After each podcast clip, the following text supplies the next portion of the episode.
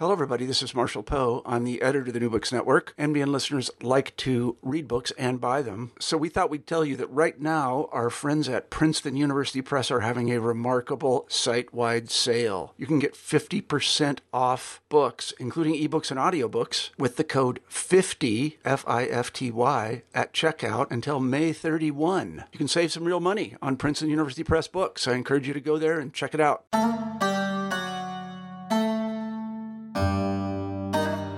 Hello, and welcome to the New Books Network, a podcast dedicating to speaking with authors about their most recently published works.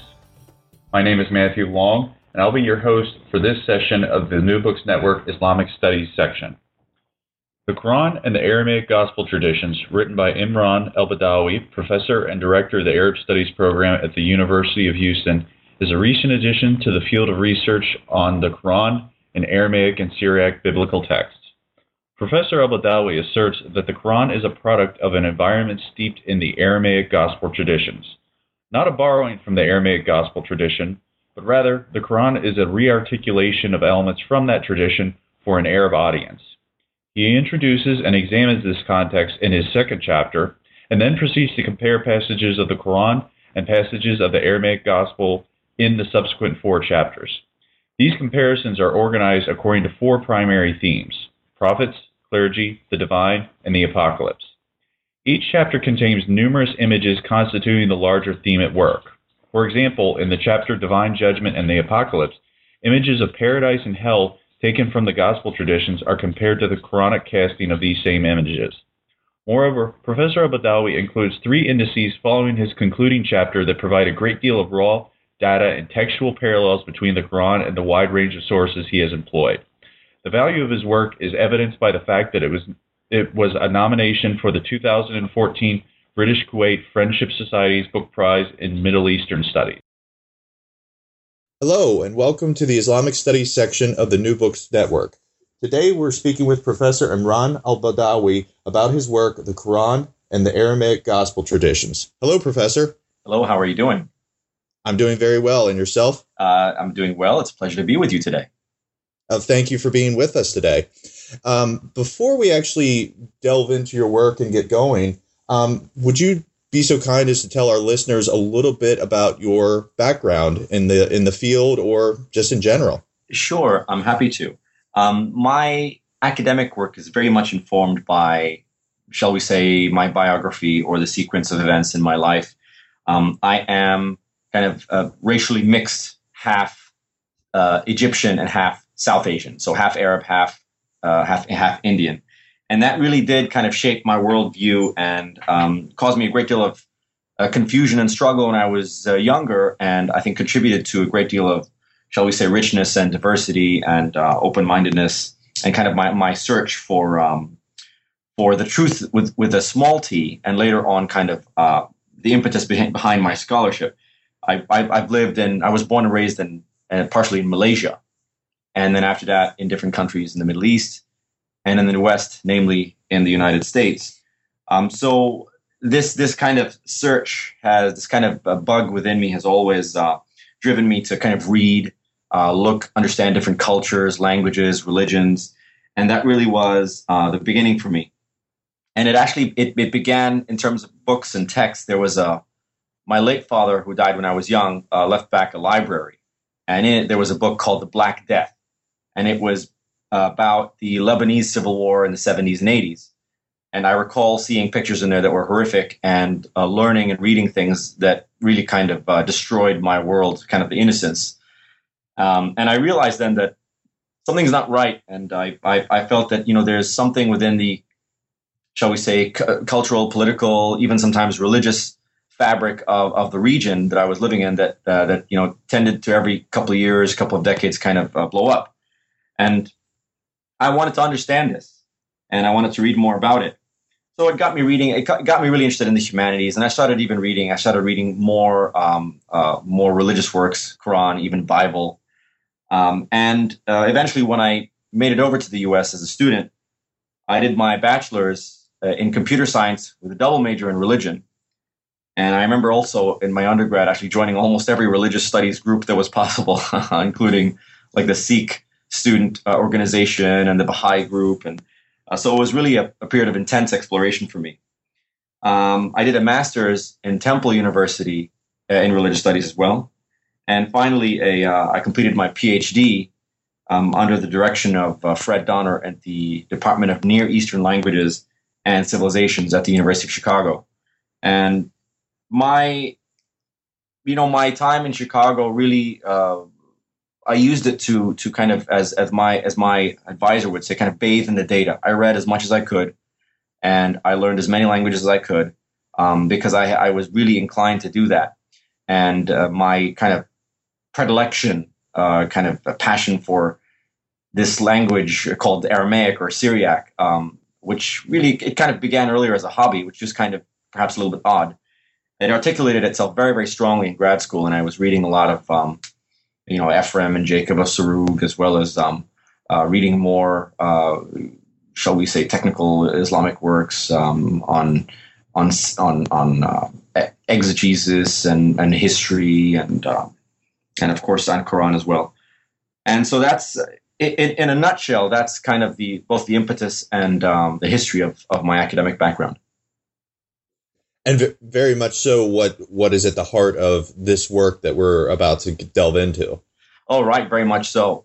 I realized uh, at a shall I say an early stage, not necessarily an early age, that um, this language called Aramaic and the dialect, especially of Syriac, um, there's something special about this. There's something special about this language. If I wanted to understand this region, kind of the history and the origins of uh, Islamic societies and uh, you know the Arab peoples, that somehow learning learning about this language, learning about the Syriac Christian churches, there's something special about it because that was the lingua franca, that was the kind of culture that was dominant throughout the kind of late antique uh, Near East uh, before Arabic and before Islam uh, became prominent.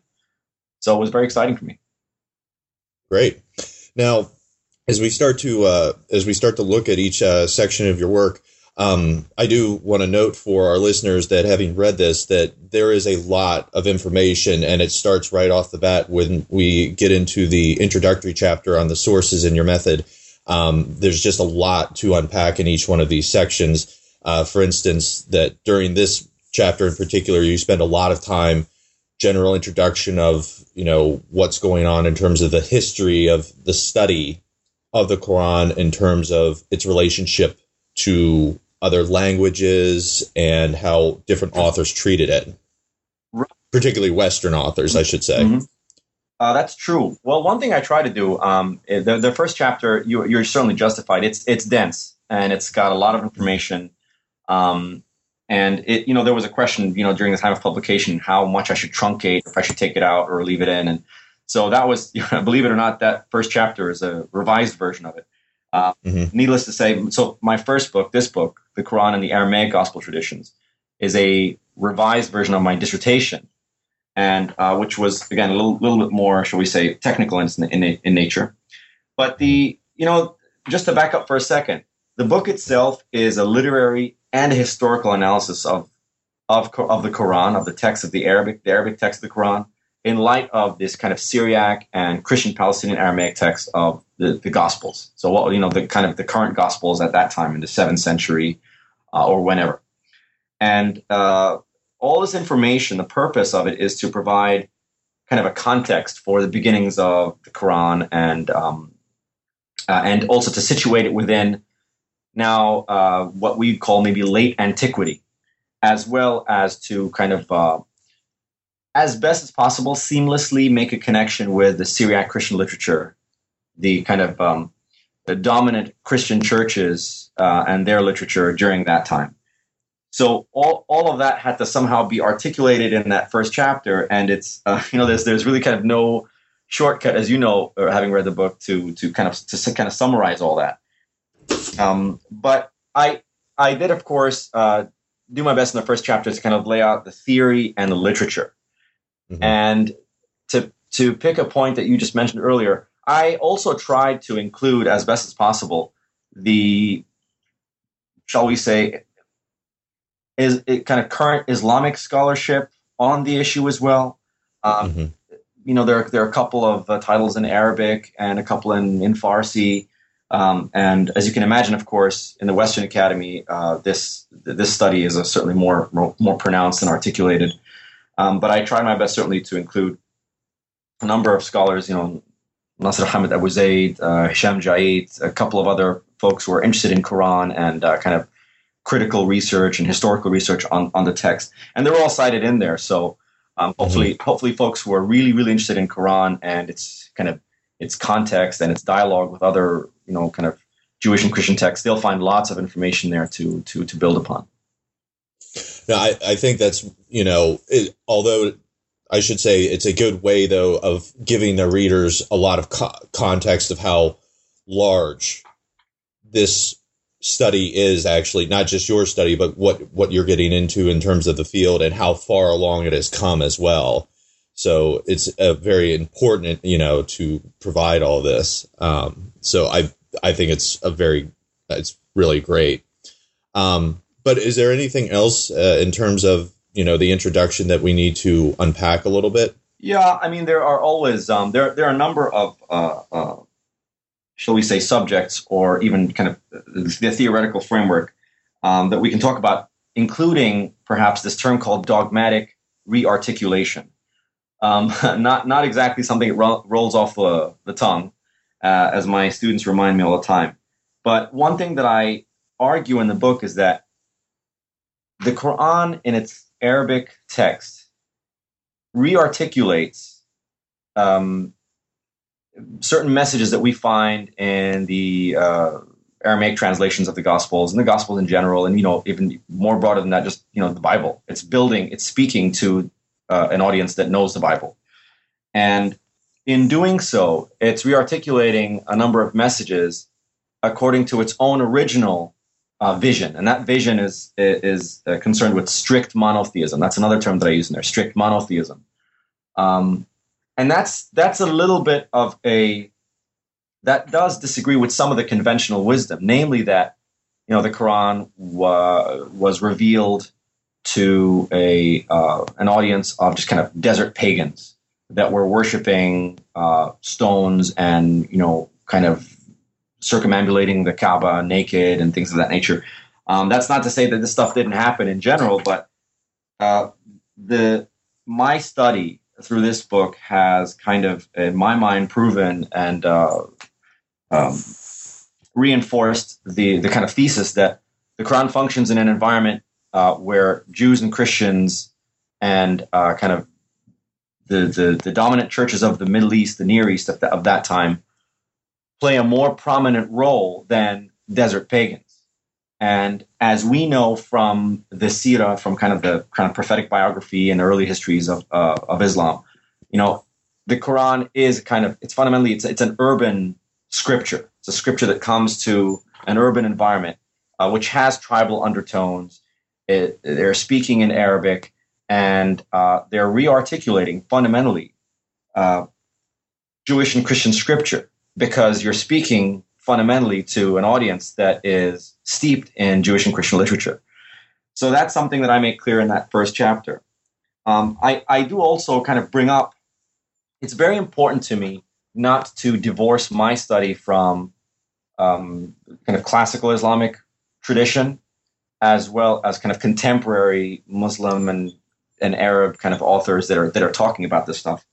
So there's some individuals like you know Ibn Umar al-Biqai who died in 808 uh, slash you know 1460, and of course the the uh, the giant Jalaluddin Suyuti who died in 911 slash 1505. Uh, uh, these individuals, of course, in their study of the Quran, uh, they they did of course have recourse to kind of looking at the Gospels and examining the kind of quote unquote foreign vocabulary, which is a term, of course, that Arthur Jeffrey Arthur Jeffries uh, uses. It's a problematic term, of course, but um, you know there are basically even even within the scholarship, even within medieval classical Islamic scholarship, there are uh, intellectuals who know and understand and can appreciate and seek to explore and know further the kind of Jewish and Christian, uh, um, uh, shall we say, kind of uh,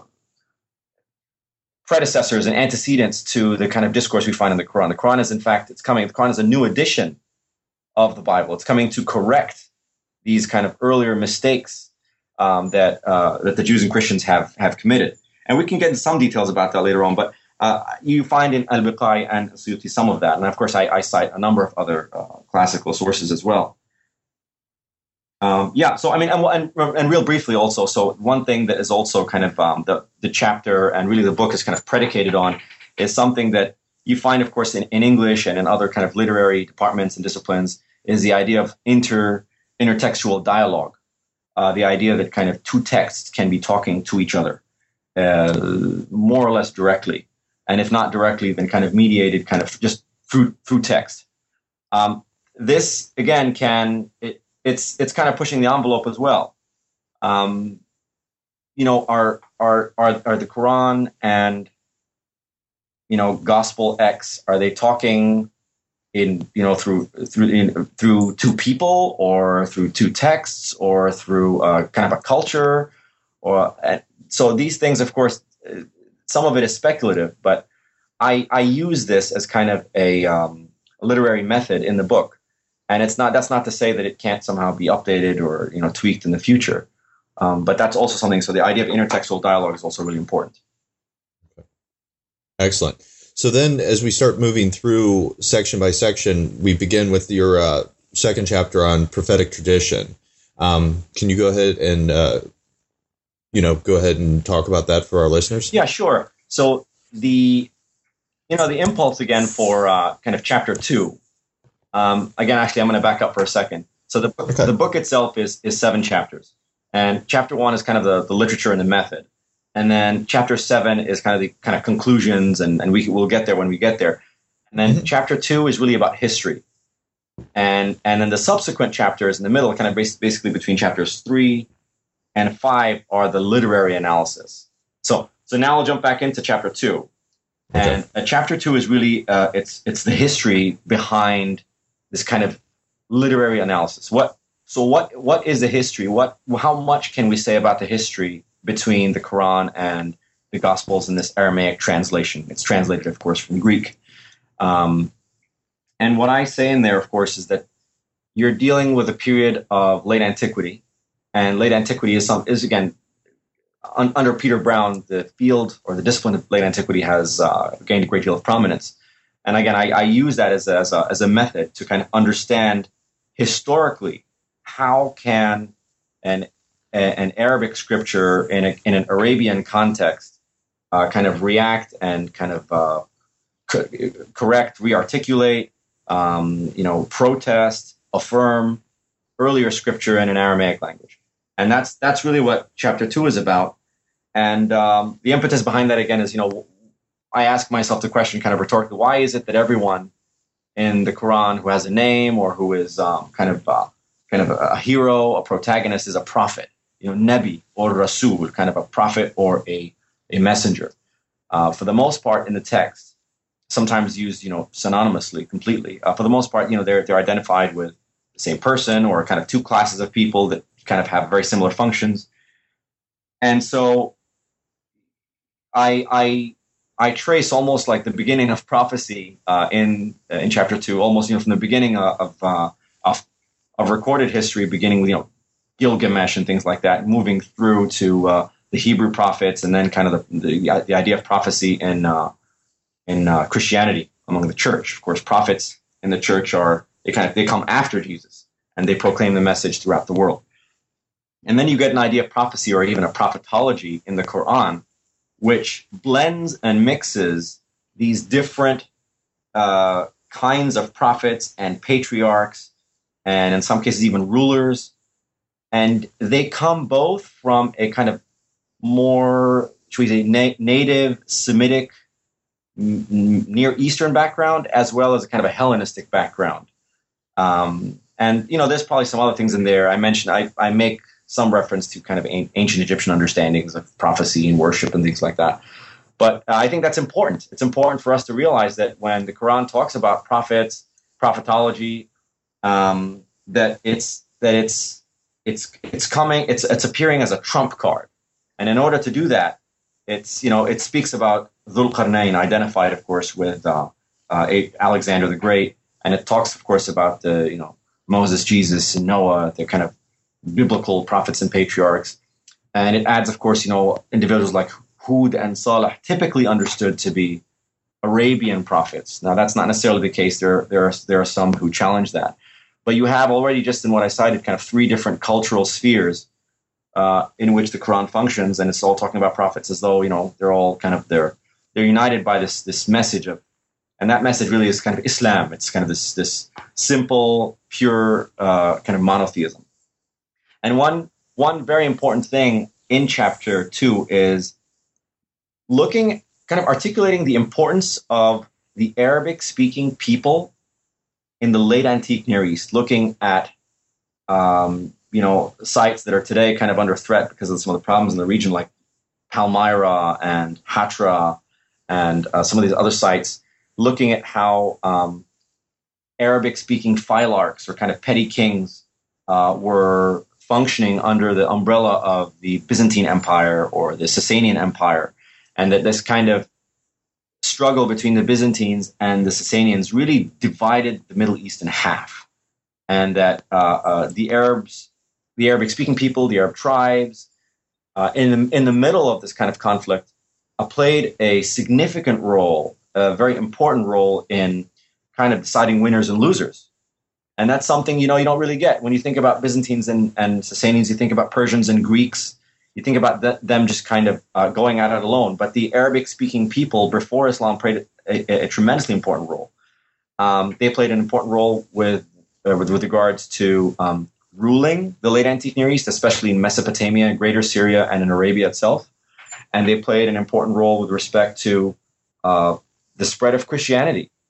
And one thing again that kind of you you get, of course, towards a conclusion, but also in, also in the beginning, this kind of historical framework, is that the Arabic-speaking populations were already significantly Christianized and also Christianizing. So you get things like Philip the Arab, who in the third century is the first, you know, kind of uh, first Christian Roman emperor who's uh, who's of Arab origin. Of course, that's very controversial. Um, but I cite that along with uh, dozens of other, you know, kind of pieces of evidence, looking at rulers, looking at um, uh, uh, kind of whole, uh, religious men and women, um, and and really kind of putting the Quran and even the Prophet, which it cites in there, Muhammad. Again, it's, it just says Muhammad. Of course, it doesn't say um, anyway, uh, so it, it, mm-hmm. situating both the scripture and the prophet in a world which is full of prophets and has uh, scriptures in different languages. And uh, one thing I'll mention in, in this regard is that uh, the term Islam is a very important kind of term to, to kind of dwell upon for a while. And I, I cite the case, of course, in, in chapter two that Islam is philologically kind of again, if you go into linguistics, the kind of the, the, the kind of the deep roots of the words, um, it's actually linguistically the same as this Syriac word, namely mashlemanutha, uh, which means kind of tradition or kind of um, you know tradition passed on from one person to another, and that's really interesting because now that not only puts the Quran and Muhammad in, in context, but even Islam itself, which is kind of which becomes the name of the whole religion. And it argues that, I argue that Islam was uh, the um, an attempt by an Arabic-speaking uh, prophet in Arabia to consolidate the different kind of uh, religious movements, including the churches. Now, again, I, some, some we're not totally clear on the details about this, but to really consolidate all these different religious movements and sects and confessional groups into one, you know, kind of religious umbrella, and that's kind of Islam. And you find uh, something I cite in, in chapter two under kind of John of Ephesus and Babai the Great. Uh, these are names, of course, of kind of Christian patriarchs in the region who were near contemporaries or, or contemporaries of Muhammad that tried to do the same thing. Their, their principal language in which they were kind of, shall we say, publishing at the time was Syriac, not in Arabic. And they were trying desperately during this time when the Byzantines and the Sasanians are kind of tearing each other apart to try and save their church. Because the church, the churches in the Middle East were, fra- were, were fracturing, and it was a very traumatic time just before Islam. Kind of really kind of after the after the fifth century, especially the late sixth, early seventh century, you start getting a lot of fracturing in the Syriac Christian churches, and you get patriarchs trying to kind of pick up the pieces and put things back together again, and they don't succeed.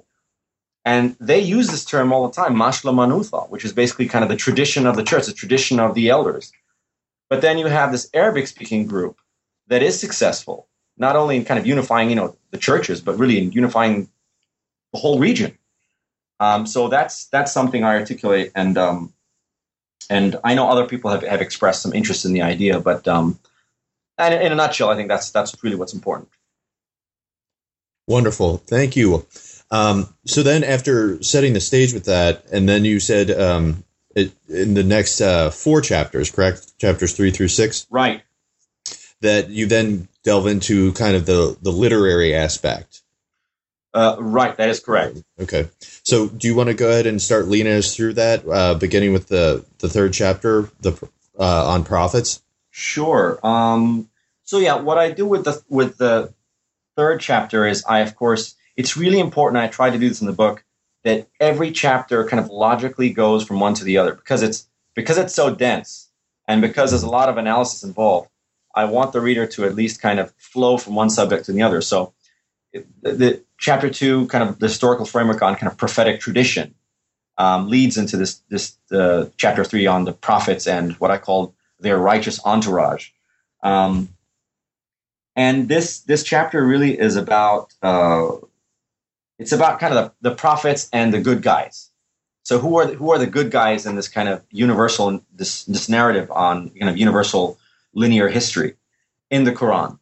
And um, so you know there there are a couple of things that I could say. Um, you find in the Quran the Quran is not a text, and you know you find of course within Islam through the Hadith and other kind of traditions, uh, the religion and the scripture are against kind of um, tribal and genealogical uh, groupings, and you know, does it's not uh, does not believe in kind of uh, kind of racial superiority or you know, kind of one tribe being greater than the other. So you don't really find genealogies like you do in in the Bible, like you'd find, for example, in the Gospel of Luke, or you'd find in you know the books of Moses. But you do find in in the Quran kind of sequence of prophets, and you find them, you know, and a number of surahs, Surah 21, 20, 25, and um, where you get kind of lists of prophets.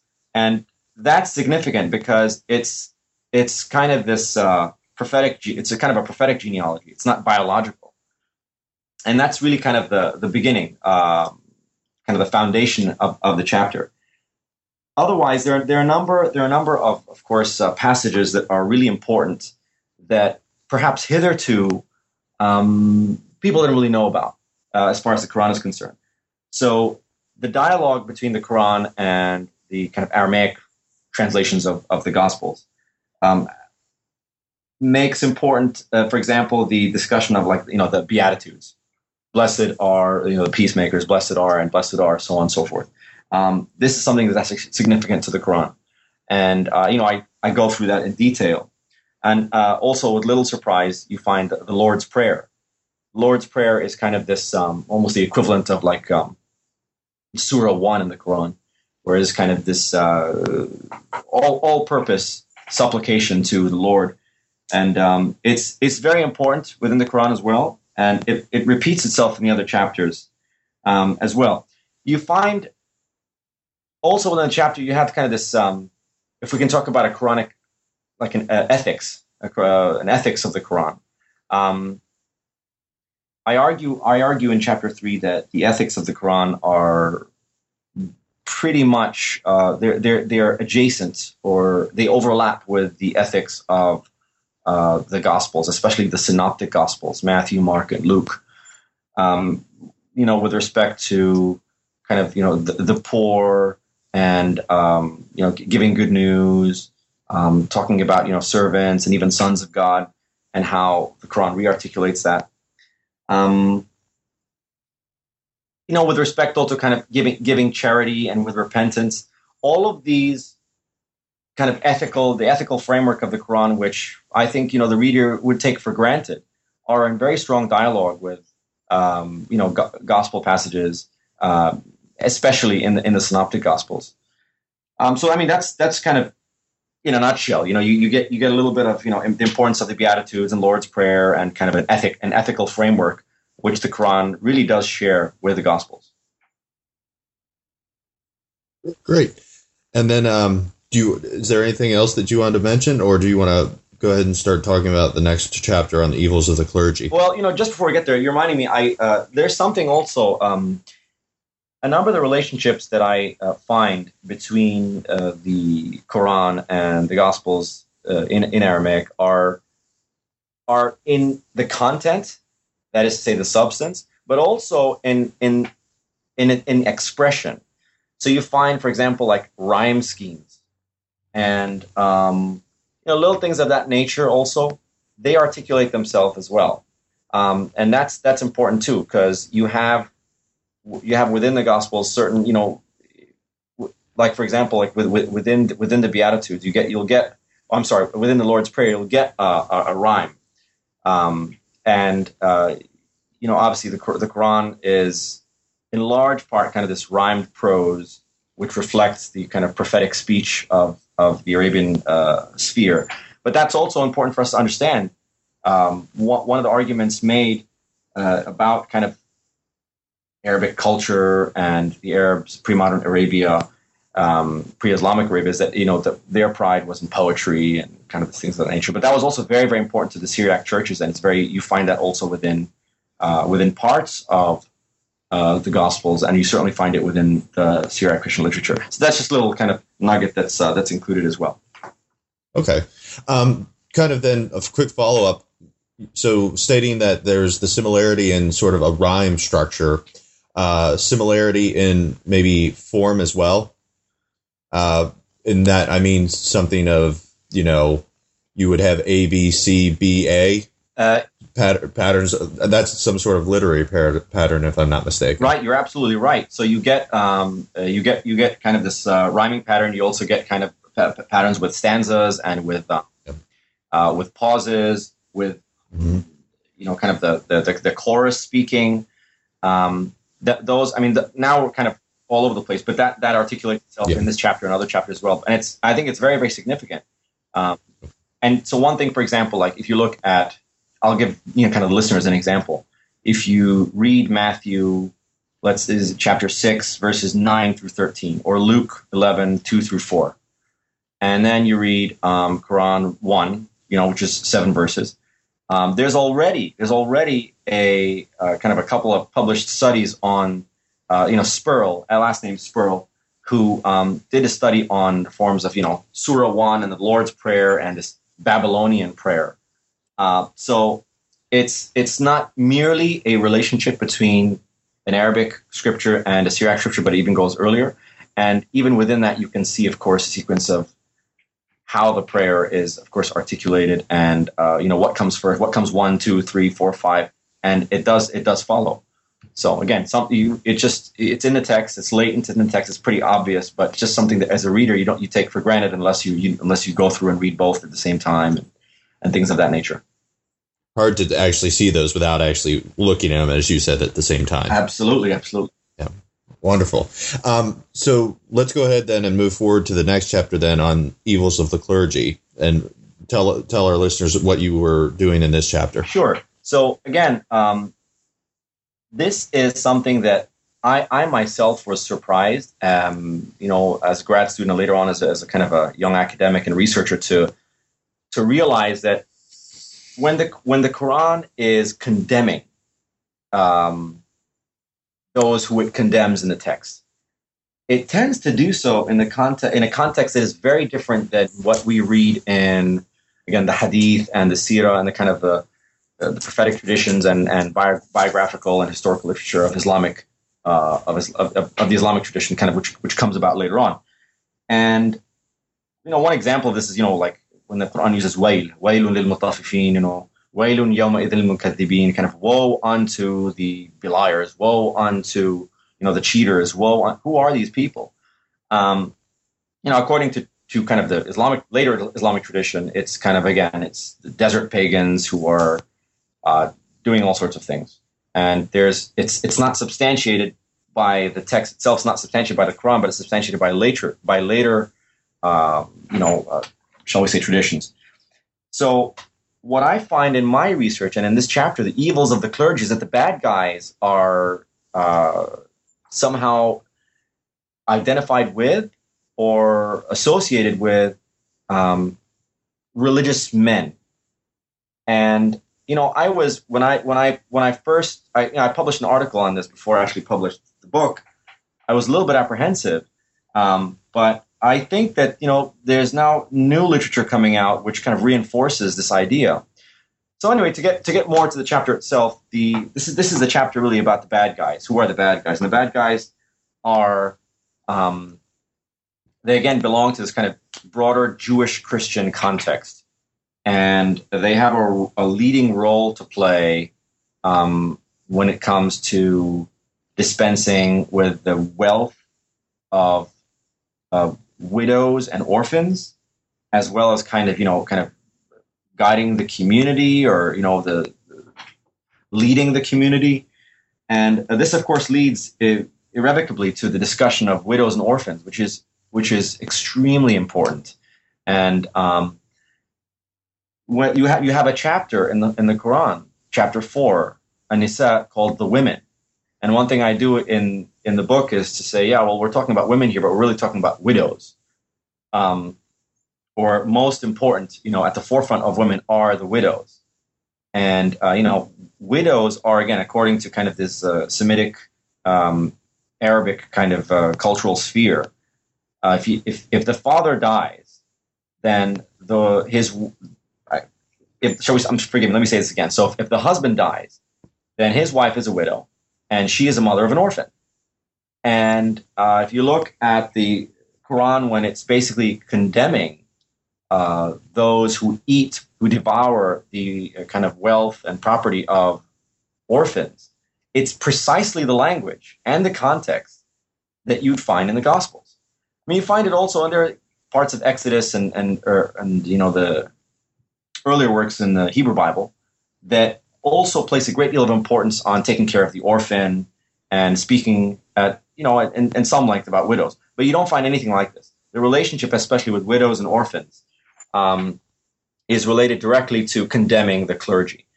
And uh, again, this is that's not at all obvious by reading the text. Um, but this is actually there's a there's a later work which which has come out. Of course, this my book has come out two years ago. Since then, um, around the same time, this book by Holger Zellentin on the Quran's legal culture, and uh, he, he, in my opinion, he makes kind of the he's working with the same uh, kind of set of assumptions and makes very similar conclusions, namely that you know you have uh, you have the Quran uh, articulating a certain kind of Jewish Christian um, uh, legal sensibilities. And when I say Jewish Christian here, I'm not talking about these old groups cited by the Christian fathers like the Elchasaites and not that, but I mean kind of a mm-hmm. uh, kind of Jewish leaning Christians in the Middle East. And I think that's really important, especially when we talk about uh, widow, widows and orphans. And this discussion of widows and orphans, uh, again, again, to my surprise, leads to a discussion on jihad fi sabilillah, kind of jihad in the way of God. Um, because in the Gospels, you have, of course, uh, you know, in, in the way of Christ, in the way of Jesus as well. And it's it's kind of this long and in some cases, you know, it's it's a little bit complex, but it's all inter it's all interwoven. The condemnation of the clergy um, because they are um, devouring the wealth of, of, of orphans, um, mistreating, shall we say, their wives, and um, and this, you know, the Quran puts forth the kind of the struggle in in the way of God as this kind of social mechanism to to rectify this wrong, and this adds a great deal of context because we're not just talking about warfare here; we're also talking about um, uh, you know, kind of social welfare, shall we say. Um, also, in in the chapter, you know, uh, kind of beside that whole narrative that I just described is a condemnation of the church itself. Um, and this is, uh, let me see if I can actually, if I can look this up. I, I, I kind of forget. Um, there is in Surah 57 a condemnation of uh, the early church. And this is, of course, where it talks about uh, the, this term rahbaniya. Rahbaniya, of course, being, you'll get a number of translations, which I, of course, I look as, I, I talk about the clergy, or you can even, you can even say church, uh, but that would be a stretch. But I argue in this chapter that the Quran's condemnation in Surah 57 uh, has to do with the early church prior to the this Council of Jerusalem, which is very early in the year 50 or so, um, where the early church under uh, Saint Paul or uh, Saul of Tarsus moved the church away from its Jewish um, uh, kind of uh, origins, um, kind of be- beating uh, Simon Peter at the at the council.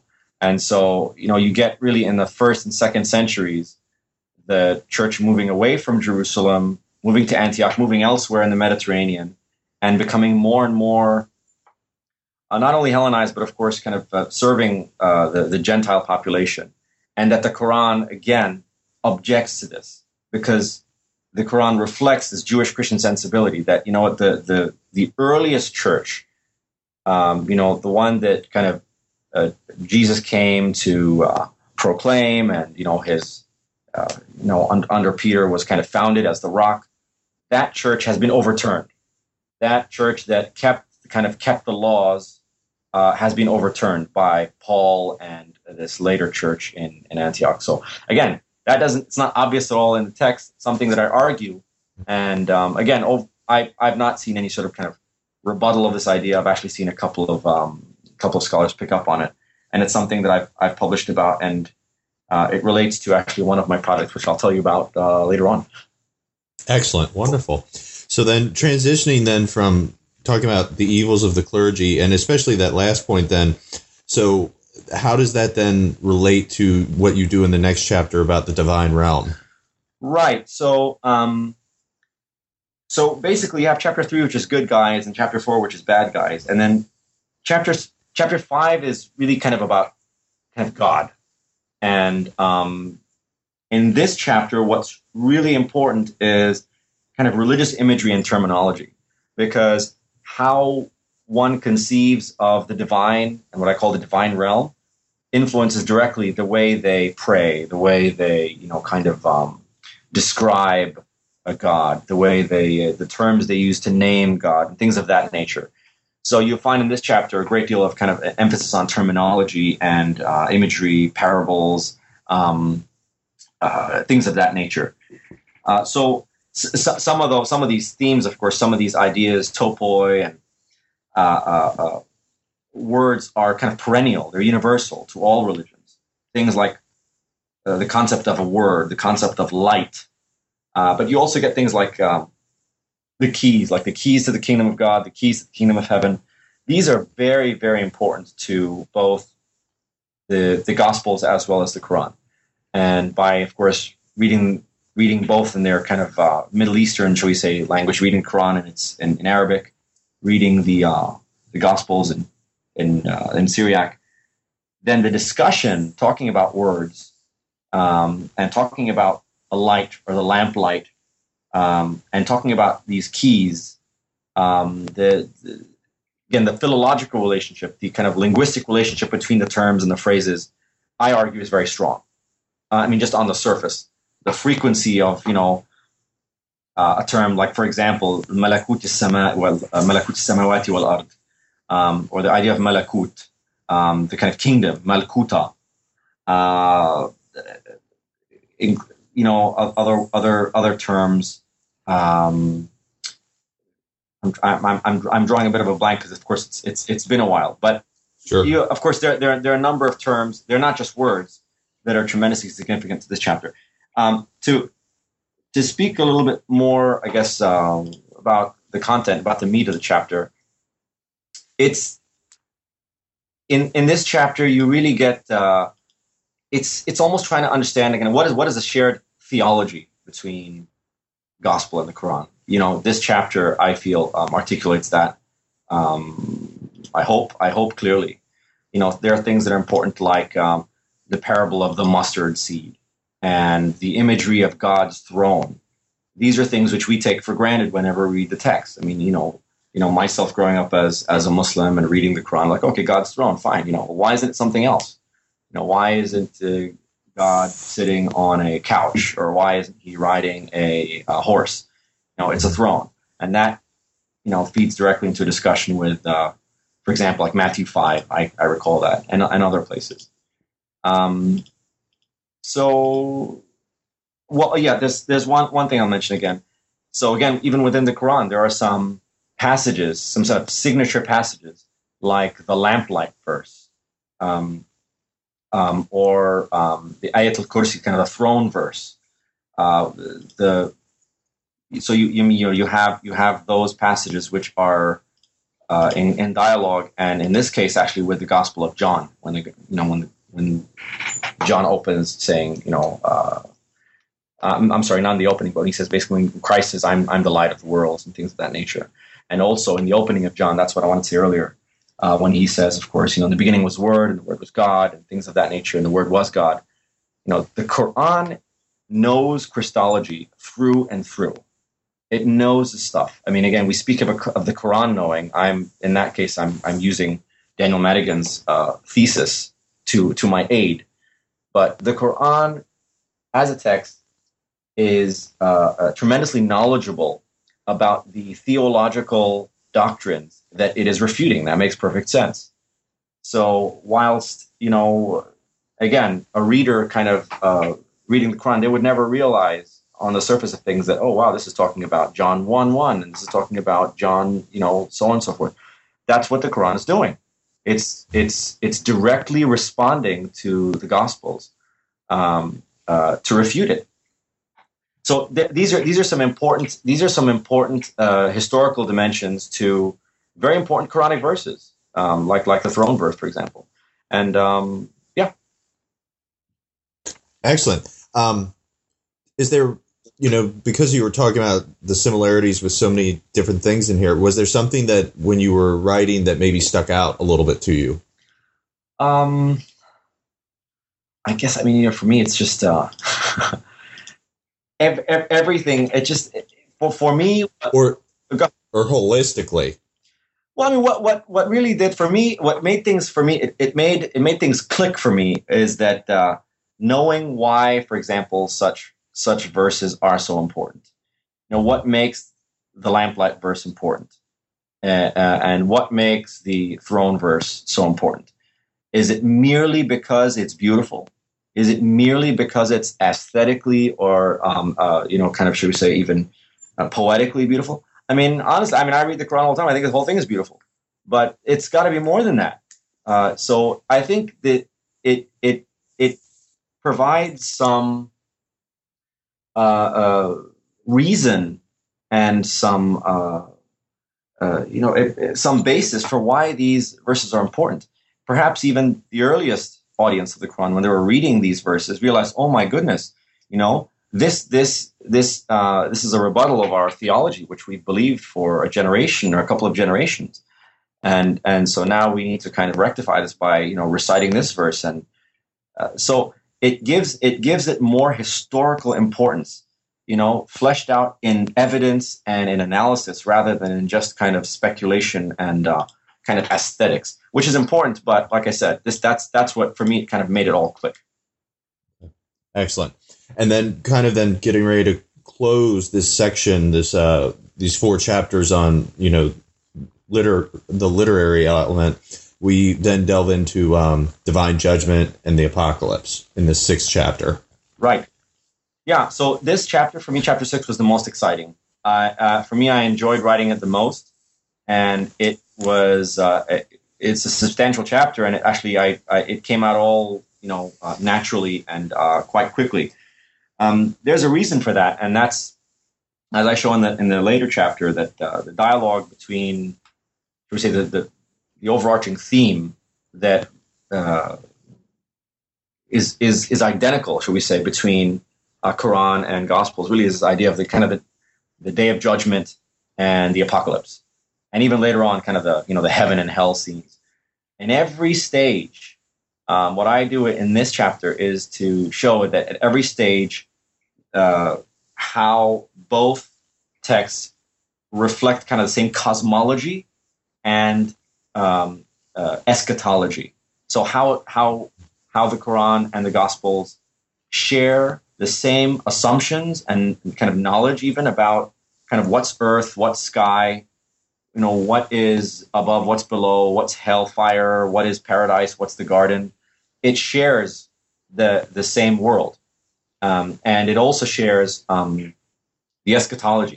You know, what's going to happen first? Is you know, is the does does the sky is the sky ripped asunder, or does the earth, you know, the quake? Which one comes first? That sequence is very important, and that sequence is preserved in both texts. Um, so, so just just to kind of express what that sequence is, you get, um, I argue in the text, you know, kind of the earth, you get the earthquakes, and then you get the heavens um, getting getting split, uh, and then I show that there's a heavenly army, an army of angels that kind of attacks the earth, and that God and the angels descend on the clouds. Now, of course, that's that's a Quranic articulation or the rearticulation of what happens in the Gospels. Because in the Gospels, of course, um, you know, with all the angels and the sounding of the trumpets and things of that nature, it's it's it's Christ that descends, and not God. So one very very important kind of dogmatic rearticulation is that Christ has been stricken from the record and has been replaced with God. And I go through some kind of pains to show this because to me it's both simple but really, really important at the same time. You know, uh, it's not, in my opinion, being to uh, it, it, doesn't kind of contradict or conflict with anything that the Quran puts forth. Um, but it does, of course, you know, it does it does kind of uh, demonstrate, you know, push the envelope further with the thesis that I'm making that the you know the Quran is speaking to this earlier scripture. It's speaking to the Gospels and it's correcting it. Um, so that's one thing. You get the sequence, which is really important. And the image is really important. I, of course, I provide that picture by von Steinel. I wanted my readers to have something to look at. Um, so, of course, the reader can't see it, so maybe they can buy the book. Um, there's also, most definitely little, little, plug.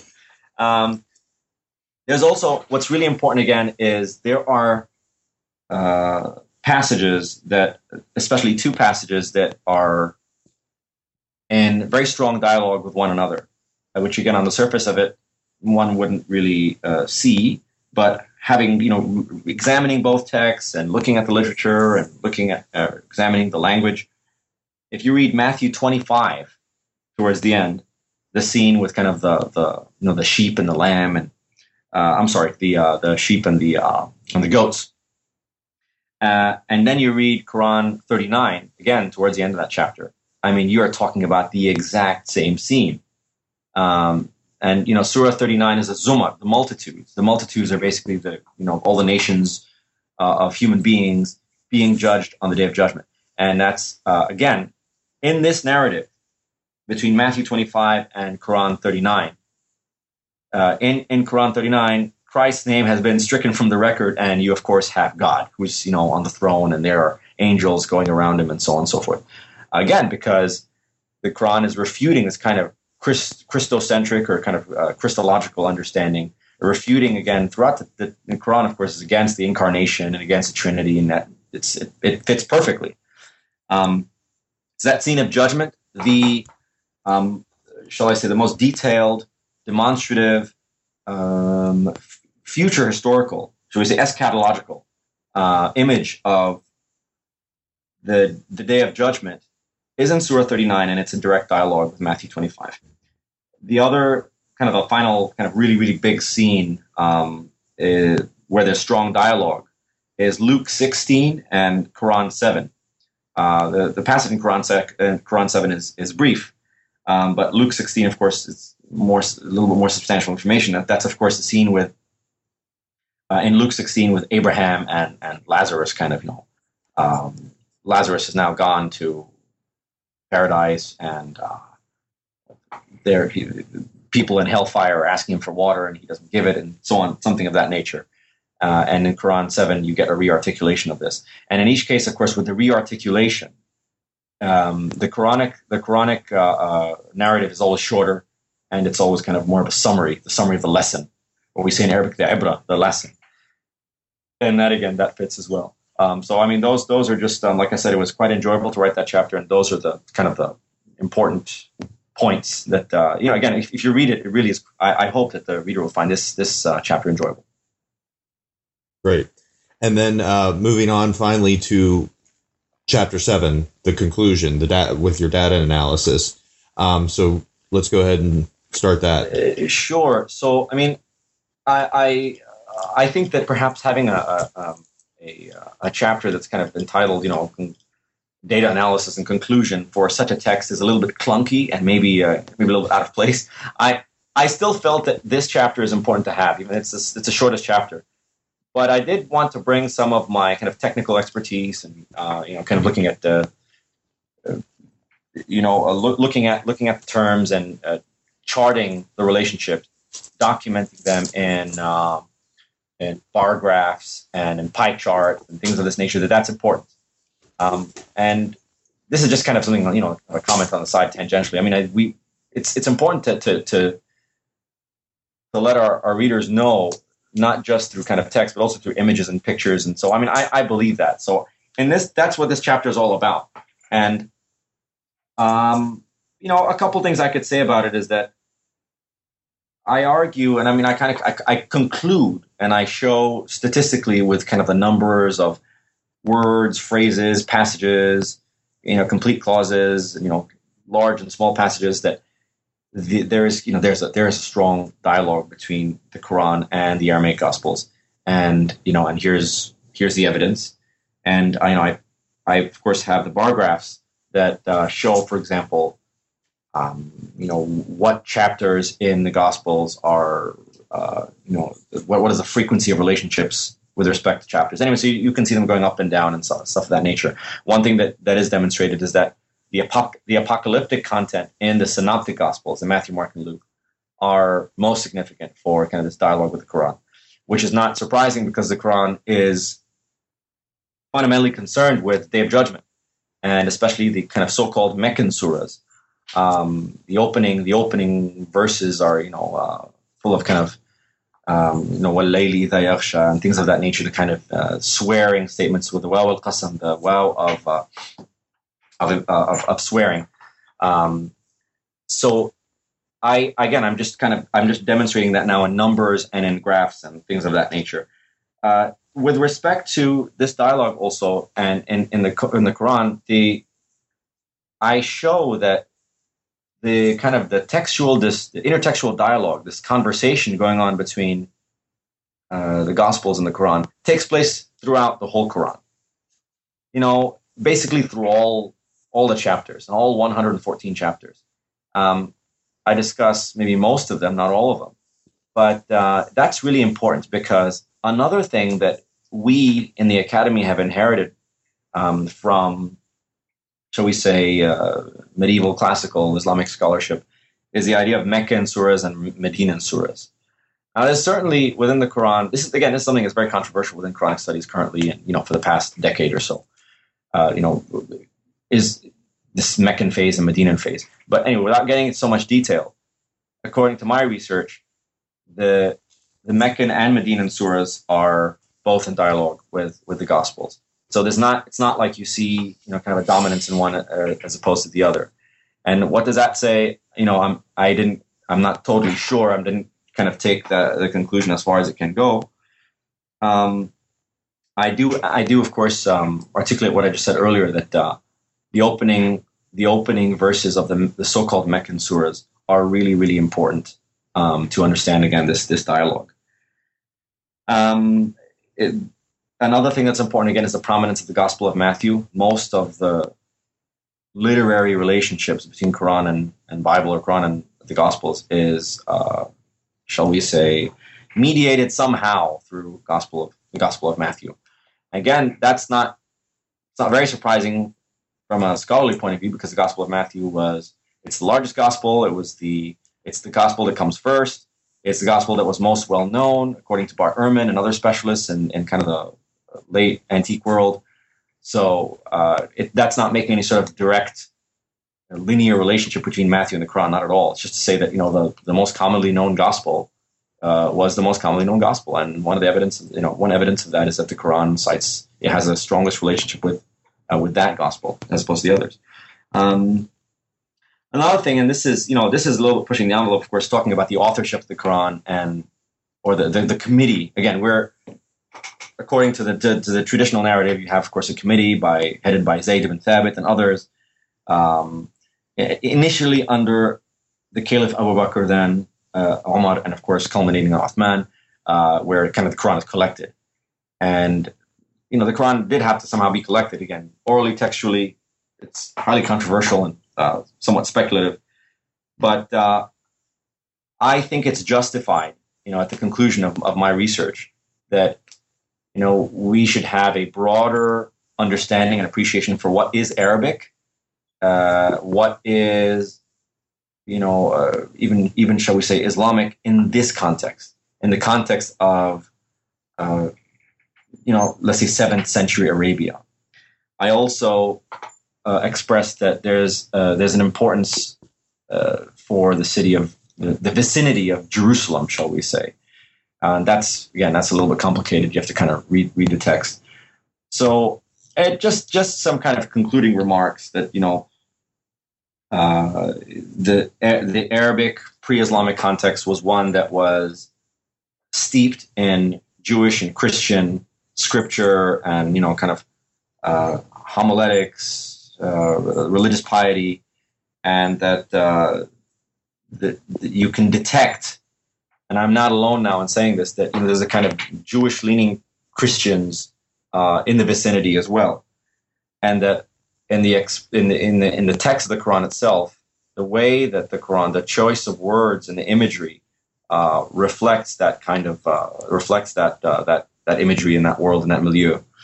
Um, and so again, that's this is to kind of refute the whole kind of desert pagans thesis, and that uh, the the audience is a lot more sophisticated and uh, belongs to a more uh, orthodox with a small o Orthodox kind of uh, confessional sectarian identity. You know, they're uh, they're probably more Christian Arabs in the in in, in this milieu than uh, we've admitted in the past, and that it uh, that this actually makes the message of the Quran even more forceful, and it makes a lot more sense. And uh, this is I consider my book to function in kind of a as as one of many uh, in contemporary studies on the Quran that are and it gives a lot of momentum to these ideas. The idea that you know a, the Quran is functioning in a late antique kind of Jewish Christ, Jewish slash Christian uh, uh, you know world, and uh, you know what what's really innovative about it is that it's in Arabic, and that its its its message is so forceful and it was so successful, and it, and I think that I think that you know it makes it makes better sense when we you know when we uh, when we examine its historical context rather than just take what we, you know, rather than take the uh, biographical literature which comes later on. And I think that your work definitely is a valuable contribution to the field in that regard as well. Um, so I would definitely, you know, highly recommend that readers interested in this need to go and check it out as soon as they possibly can. Thank you. That's good. Yeah, I, I agree. Um, we've taken a lot of your time, but um, you did actually. I'd, I'd love to know about any future projects that you might be working on. You did actually kind of mention something earlier, so I'd love it if you uh, gave us more of your time and kind of you know told us what you have uh, on the horizon. Sure, it's my pleasure. Of course, as uh, like all academics, you know, I get I get to say I'm working on three or four projects at one time. Yeah, that's just kind of a wishful thinking. It's our to do list, basically. Um, so I have uh, a couple of, shall we say, you know, uh, kind of treatises or monographs in the work. One of which actually develops uh, the idea again of this kind of the condemnation of the church, um, and that's really looking at the origin of, uh, shall we say, Islamic law and church canon law. And this you know, I, I, I've published already one article on this. And, you know, I kind of gauged kind of what the interest in criticism is of this work. Um, and I, I feel that, you know, I can, I can, I have more to say about it. Um, you know, and kind of namely looking at looking at hadith, really, uh, which begins in the late 8th and then, of course, early ninth century, of course, after Shafi'i and even afterwards. Uh, the prominence of hadith becomes uh, in, in, in the ninth century. Uh, maybe maybe it's the most you know epistemologically the most important uh, source of religious knowledge and and uh, and law. So to to look to look to kind of consider and appreciate uh, these kind of shall we say Islamic canons, or to think of an Islamic canon law. Uh, this is this is an idea I'm kind of experimenting with, um, but there are of course relationships that uh, historically again and textually kind of again literary historical uh, uh, relationships between that and uh, church canon, uh, the church canons, and especially there's some stuff in the late seventh century, which which which I'm using as kind of a foundation. That's one project. There's another project which has actually is far removed in time, and that's namely on the subject of kind of Arab liberalism and kind of where are the Arab liberals. This is not you know, it, it may sound like something like a hobby or some sort of interest I have on the side, but for me, it's very, very much uh, part and parcel of you know my my interest in you know Quran and uh, Eastern Christian, Syriac Christian uh, literature, because uh, I recall when I was, of course, writing my first book, in in my first chapter, I I cite and I've I've read, of course, a great deal uh, about kind of the progressive um, enlightenment and kind of Islamic modernist uh, schools of thought and how they interpret the text, how they historicize the Quran, and that got me on. You know, that got me interested in again this kind of more contemporary understanding of what the what what uh, Islamic tradition uh, is and how you know one. Uh, what are the limits for being a citizen, a Muslim, and things of that nature? Uh, and especially, of course, in the in the Arab in the Arab context. And that takes me all the way. It's almost like full circle. Um, takes me all the way back to that uh, book I read when I was uh, a teenager uh, in my father's library. Uh, a book called The Black Death about the Lebanese Civil War. Um, for me, these things are all related to one another. And again, one thing that I appreciate very much, and I, I look, you know, I see as my example people like Nasr Hamid Abu Zaid and Aziz al-Azmeh, people who are interested in both modernity and antiquity and I, I you know, I both uh, I plan to do that, and I aspire I aspire to you know I look at them as, as role models. And finally, um, I have uh, I'm actually already working on a co-authored, but it's a more of a, a textbook on the classical Middle East, and um, really looking at the Middle East from let's say 600 till about 1600. And um, I'm I'm writing the initial chapters of this uh, book uh, currently, and I think that book should be out maybe next year. So yeah, I mean, I'm, I'm also working on a, on a, on a conference uh, here in Houston, um, kind of uh, at Rice University, co-sponsored by University of Houston, um, on on the Quran. The proceeds of that will go into a book as well. So there's there's plenty of things to do. Excellent. It sounds like you're very busy, and we definitely look forward to uh, seeing more from you in the future. And hopefully, you'll join us in the future when uh, your next works start coming out uh, it would be my pleasure. And yeah, thank you very much for uh, for giving me your time as well. No, thank you for uh, you know being with us and for talking talking through your work for our listeners. And this was a great pleasure. So thank you very much. My pleasure. All right. Have a good day, Professor. You too. Take care. Thank you for joining us as we spoke with Professor Emran El-Badawi about his book, The Quran and the Aramaic Gospel Tradition. Please be sure to stop back in a few weeks to check out another new interview here in the Islamic Studies section of the New Books Network. Be sure also to check out one of our many other channels. Thank you for joining us.